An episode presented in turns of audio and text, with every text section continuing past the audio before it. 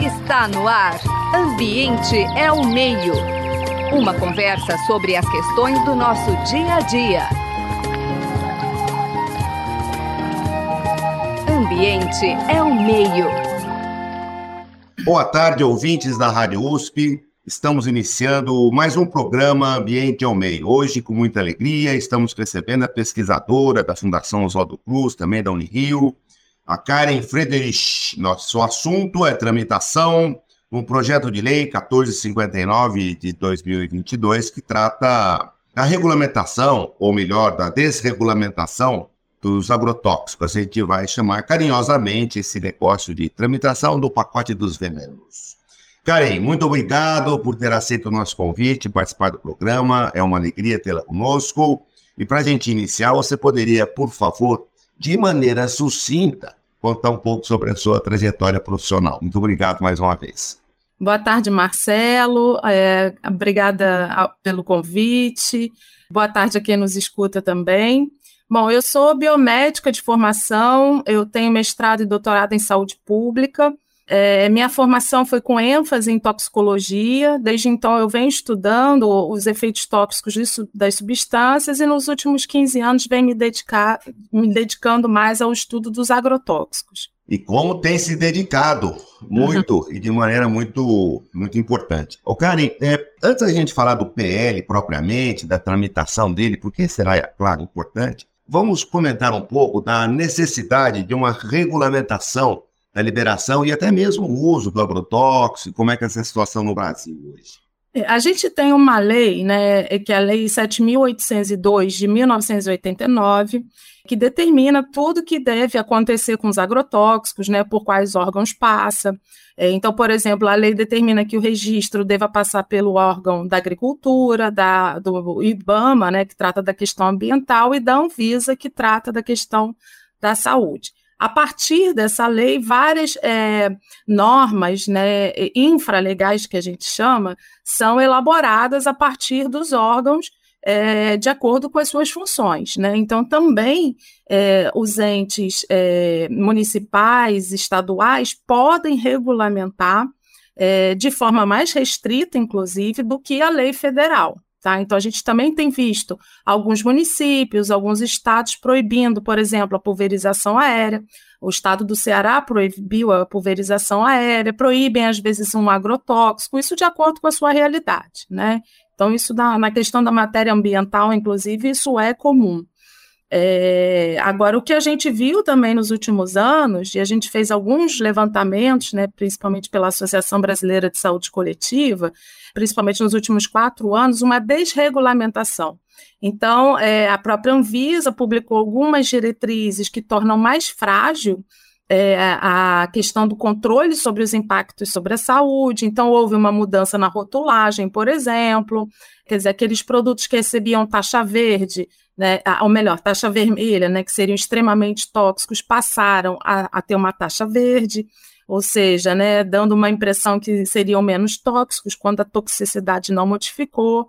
Então, tem uma série de, de questões né, que tornaram, apesar da lei ser uma lei boa, as regulamentações aí que os órgãos determinaram foram bem preocupantes. Né? E aí o pacote do veneno justamente quer mudar o quê?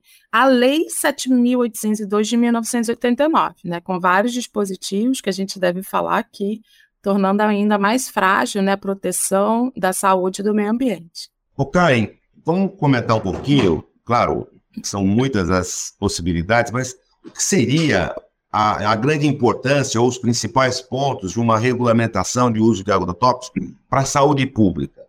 Me parece óbvio, né? Veneno que vão, vai ser exposto. Mas certamente você tem casos e números que poderão deixar bem claro aos ouvintes a importância disso. Porque para nós que vivemos na cidade, parece que é tão distante, né? É lá na roça, lá no meio rural, mas ele chega no nosso prato, não é mesmo, Karen? É, exatamente. É, o agrotóxico ele é usado principalmente na agricultura, mas de acordo com a definição da Lei 7.802, agrotóxico também podem ser aqueles produtos que são usados para o controle de vetores, de pragas urbanas, vamos dizer assim, pragas com bastante aspas, né?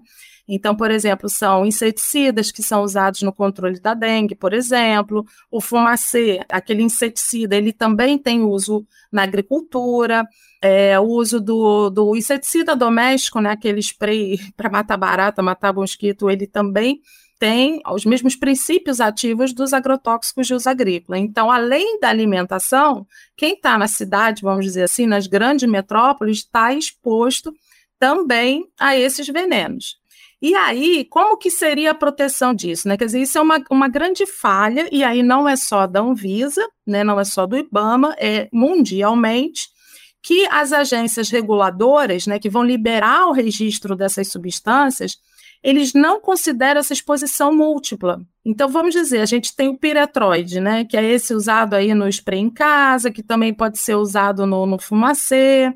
É, a gente está exposto a esse mesmo princípio ativo através de diferentes formas. Né? Ele entra pela boca quando a gente consome algum alimento com essa substância, pode entrar pela pele, né? Quando a gente passa em algum lugar ou quando a gente usa em casa. E aí, essa exposição somada ao mesmo produto, isso não é avaliado, né? Quer dizer, então se coloca, é, se determina uma, uma, um limite máximo que pode ser aplicado no alimento, que esse limite, daqui a pouco eu vou dizer que tem vários limites, tem limitações, é, mas sem considerar que outras formas de é, outros produtos também têm a, esse, essa substância na mesma composição, tá? E a outra questão é que, é, mesmo na agricultura, por exemplo, aí pode ser, a gente pode encontrar, né, isso a Anvisa, através do Programa de Análise de Resíduos de Agrotóxicos em Alimentos, né, um programa que está parado já há, há vários anos, há mais de quatro anos, eles vêm identificando que no mesmo alimento, numa mesma amostra né, de alimento coletada em supermercados, coletada em, em quitandas, vamos dizer assim, elas contêm uma mistura, um coquetel ali de, de substâncias, de agrotóxicos, e aí essa interação entre elas pode provocar problemas de saúde muito graves. Só que aí o que acontece? Aquele limite né, de segurança que vai dizer, pode se colocar a quantidade X no pimentão, a quantidade X no tomate, a quantidade X na soja, no milho, na batata, no alface, na rúcula. Essas quantidades são calculadas individualmente, quando, na verdade, isso aí é uma situação totalmente utópica. Ninguém come um só veneno por vez, né? Então, você tem, por exemplo, um agrotóxico, que ele pode causar um problema, é, vamos dizer assim, no sistema nervoso central, pode levar uma depressão, porque aí interage com o cérebro e libera uma série de substâncias que provocam essa depressão, né, que é uma interação, vamos dizer assim, química. E aí você tem é, outro agrotóxico que também ou vai causar depressão, ou vai causar, por exemplo, impotência masculina, né? E aí você tem ali naquela pessoa, ela está deprimida e ao mesmo tempo tem um, um, agrotóxico que vai causar um problema ali na liberação de testosterona, por exemplo, né? Estou dando um exemplo que acho que é, é mais assim apreensível para as pessoas.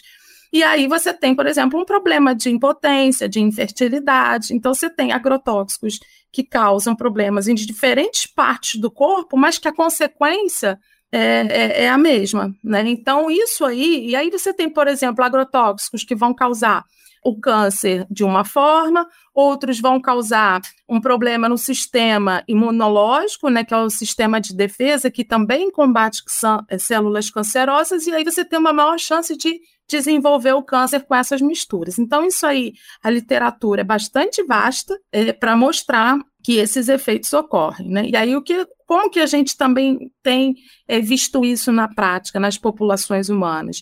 Nos estudos epidemiológicos, ou seja, estudos que são realizados com pessoas expostas, essas pessoas estão desenvolvendo esse tipo de doença. Tem casos de suicídio, né, que são consequência também dessa alteração neurológica do sistema é, provocado por agrotóxicos, tem casos de abortos espontâneos, tem casos de malformações fetais em áreas onde se utiliza muito agrotóxico. Casos de câncer também, isso também está muito consolidado na literatura científica. Então, isso é um problema. Né? Aí, bom, sobre números, né, a gente tem casos de intoxicação, são milhares de casos por ano no Brasil, mas os casos de intoxicação que são registrados no Sistema Nacional de Agravos de Notificação do DataSUS, isso aí é a pontinha do iceberg, porque a maior parte, quer dizer, a maior parte, não, é quase todos os casos que são notificados são casos de intoxicação aguda, ou seja, aquela pessoa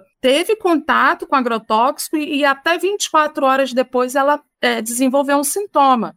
Então, ela, quando busca o, o serviço de saúde, né? E aí ela tem a sorte, entre aspas, de, de, de, de, ser atendida por um médico que associou aquilo ao agrotóxico, esse caso vai ser notificado. Então, casos, por exemplo, de câncer, de problemas reprodutivos, isso aí quase nunca é notificado pelos sistemas de saúde. E aí eu queria fazer uma ressalva, que eu sei que seu programa é muito bem ouvido, é, também é um mito que a gente vê é, é, esses casos de notificação, né, existe uma subnotificação muito grande, e aí tem um erro dos serviços de saúde. Os serviços de saúde público e privados, eles são obrigados a notificar essas intoxicações, mas são obrigadas a notificar os casos suspeitos e aí o que acontece? Às vezes o serviço de saúde, né, seja um médico, um enfermeiro, às vezes até alguém do administrativo que fica responsável por essa notificação, acha que tem que ter uma prova cabal que aquele caso, que aquele, é, aquela pessoa de fato foi intoxicada. Quando não, casos suspeitos devem ser notificados. Depois se procede com a investigação, secretarias de saúde, etc.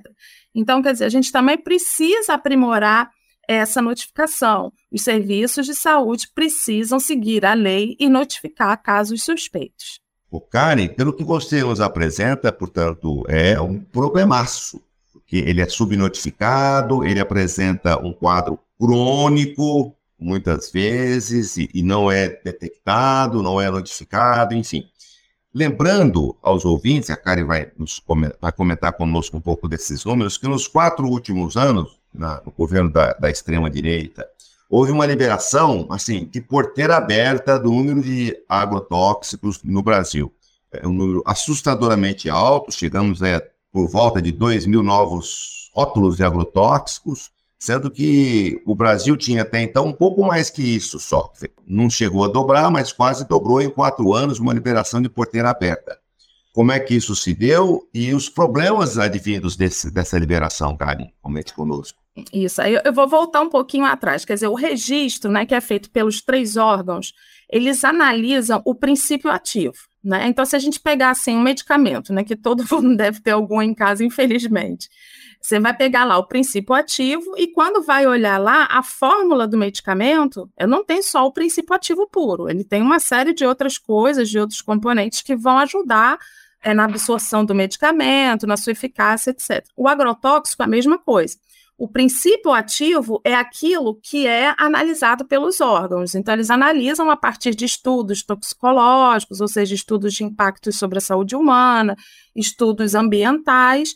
Só que o princípio ativo ele não é utilizado, né? O produto formulado, o produto que está lá na prateleira que é comprado, ele tem o princípio ativo e ou, às vezes mais de um princípio ativo também, né? Isso não é incomum, então volta aquela questão lá da mistura lá que é preocupante, mas tem outros componentes. muitas vezes isso aí nem está na bula, porque esses componentes eles vêm, vêm escrito assim, ingredientes inertes.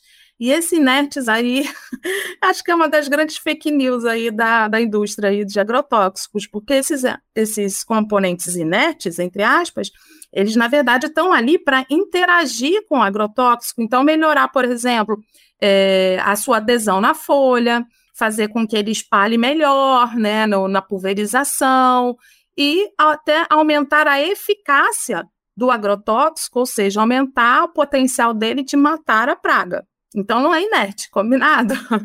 E aí o que acontece? O estudo toxicológico, esse estudo aí que a, esses órgãos fazem, não considera, não avalia esses efeitos do produto final, tá? Desse produto que está na prateleira.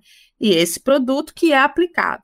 Então, o que a gente viu nos últimos anos foi a liberação desses 2 mil, né, ou pouco mais de 2 mil por aí, a maioria né, é, foi de produtos formulados. Então, você tem um problema que é isso aí não passou, nunca passa por uma avaliação da toxicidade para a saúde humana, para as espécies animais, de uma forma detalhada, né? Nunca passou, muito menos com acelerando aí essa, essa liberação é, de 2 mil produtos.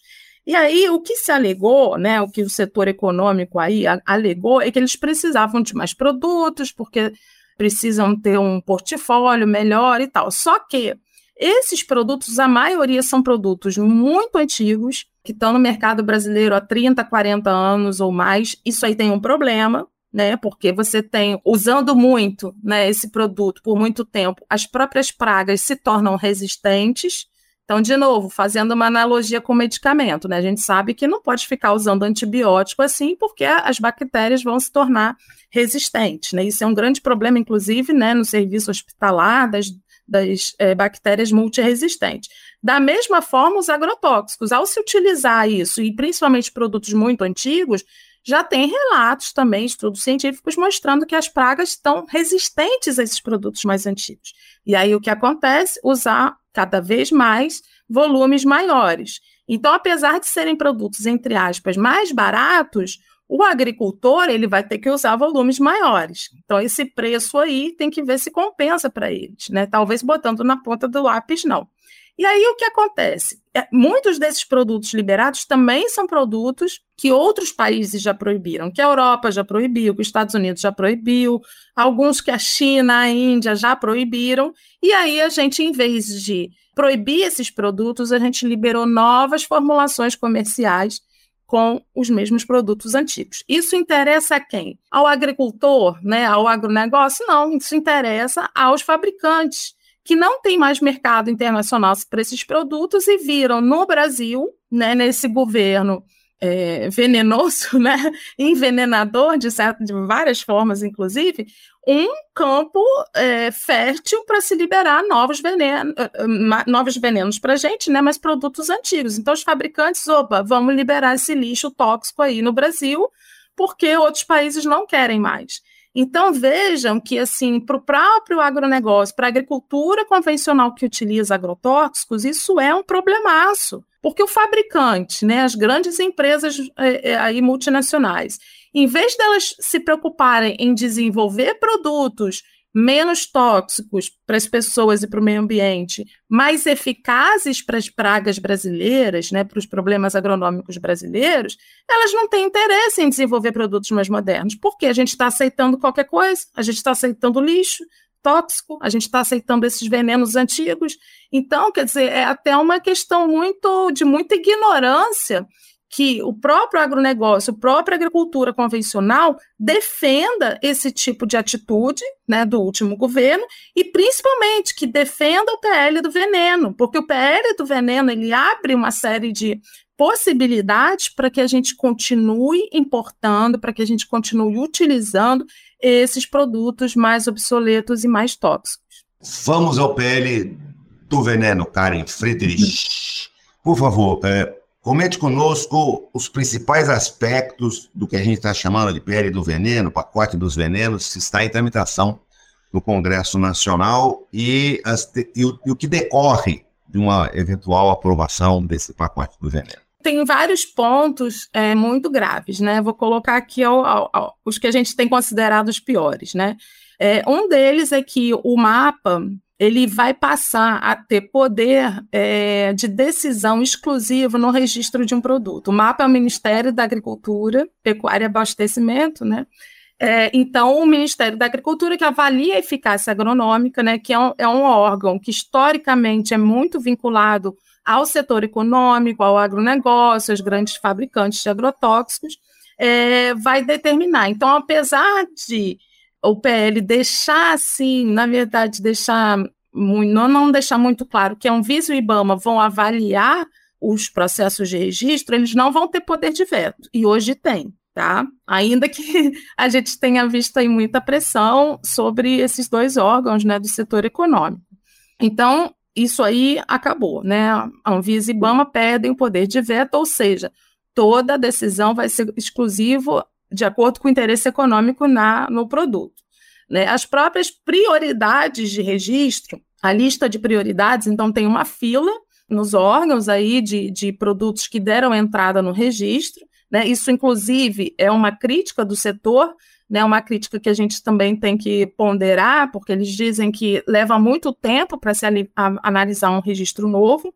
Só que a legislação atual já prevê que produtos menos tóxicos passem à frente, produtos que tenham um problema fitossanitário muito grave passem à frente da fila. Então, isso aí também não condiz. Quer dizer, havendo uma necessidade, isso aí ocorre já há muitos anos de uma forma muito mais célere.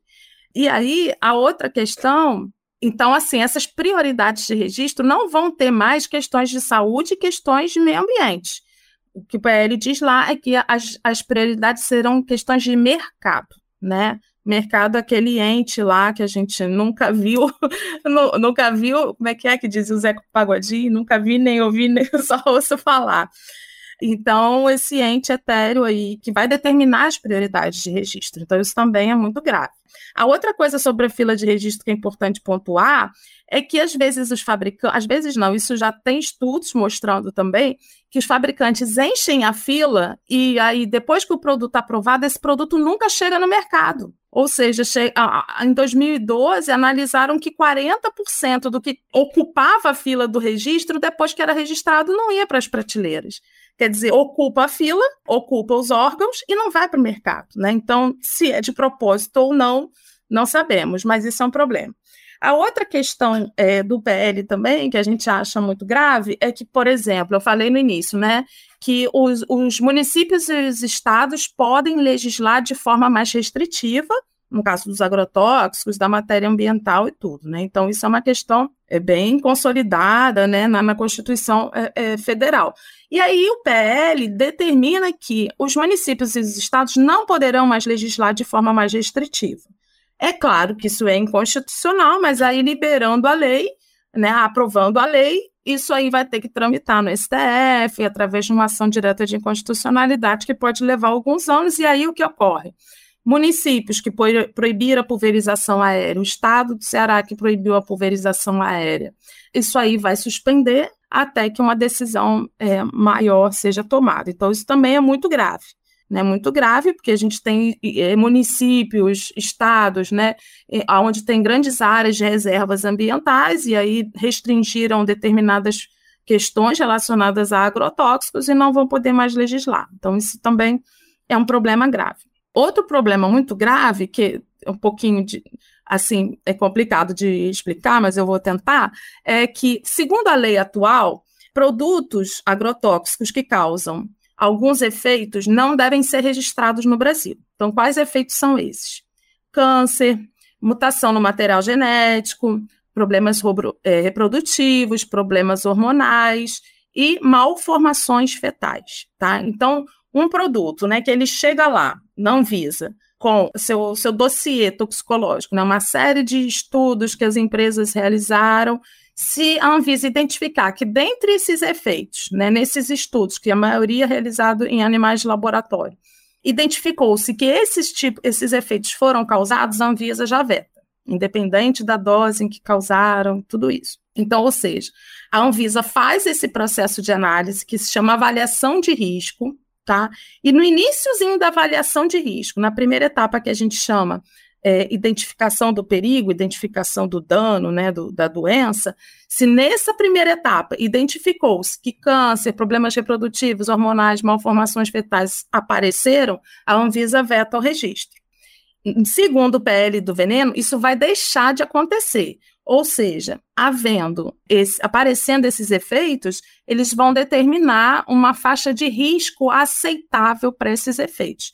Então, vão ponderar, né, como a gente vê aí, uma preponderância do setor econômico, dos interesses econômicos sobre questões de saúde e de meio ambiente, vão dizer, ah, mas a gente ganha bilhões e aí tem 100 pessoas com câncer, então isso aí compensa. É isso, na prática, que vai acontecer, nesse risco aceitável.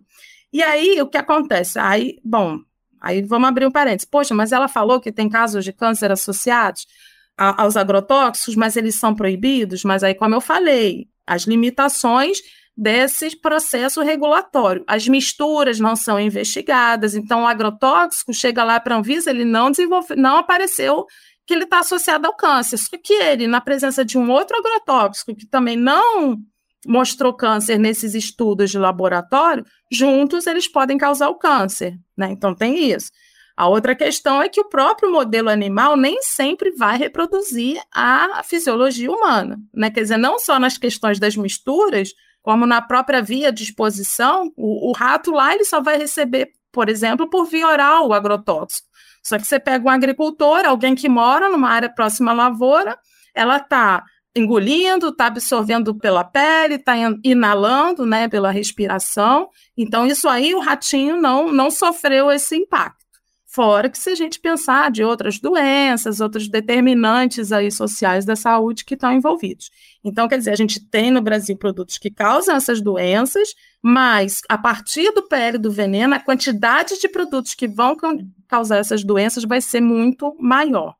E aí a última, quer dizer, a última que eu vou citar, porém não é a última questão, é, perigosa aí do PL do veneno é que poderão fabricar no Brasil produtos agrotóxicos sem registro. Ou seja, se um agrotóxico, depois dessa, dessa toda essa facilidade, ele não conseguir registro no Brasil, ele poderá mesmo assim ser fabricado se for para exportação.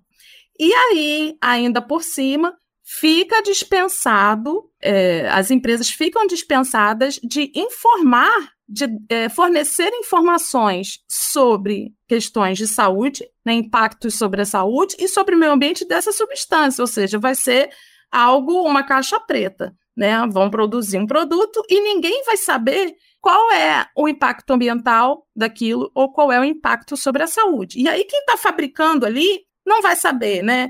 Que, que, que, doenças aquele trabalhador daquela fábrica pode desenvolver, quais serão as medidas mais é, eficazes para proteger aquela pessoa, aquele trabalhador, ou a questão dos equipamentos de proteção individual, quanto tempo ele vai poder ficar exposto. É, se ocorre, por exemplo, uma. E a gente viu essa semana, né, anteontem, lá no Paraná, a explosão de um armazenamento, de um central de armazenamento de agrotóxicos, em que explodiu, teve um incêndio, liberou uma fumaça tóxica e a população ali do entorno ficou exposta.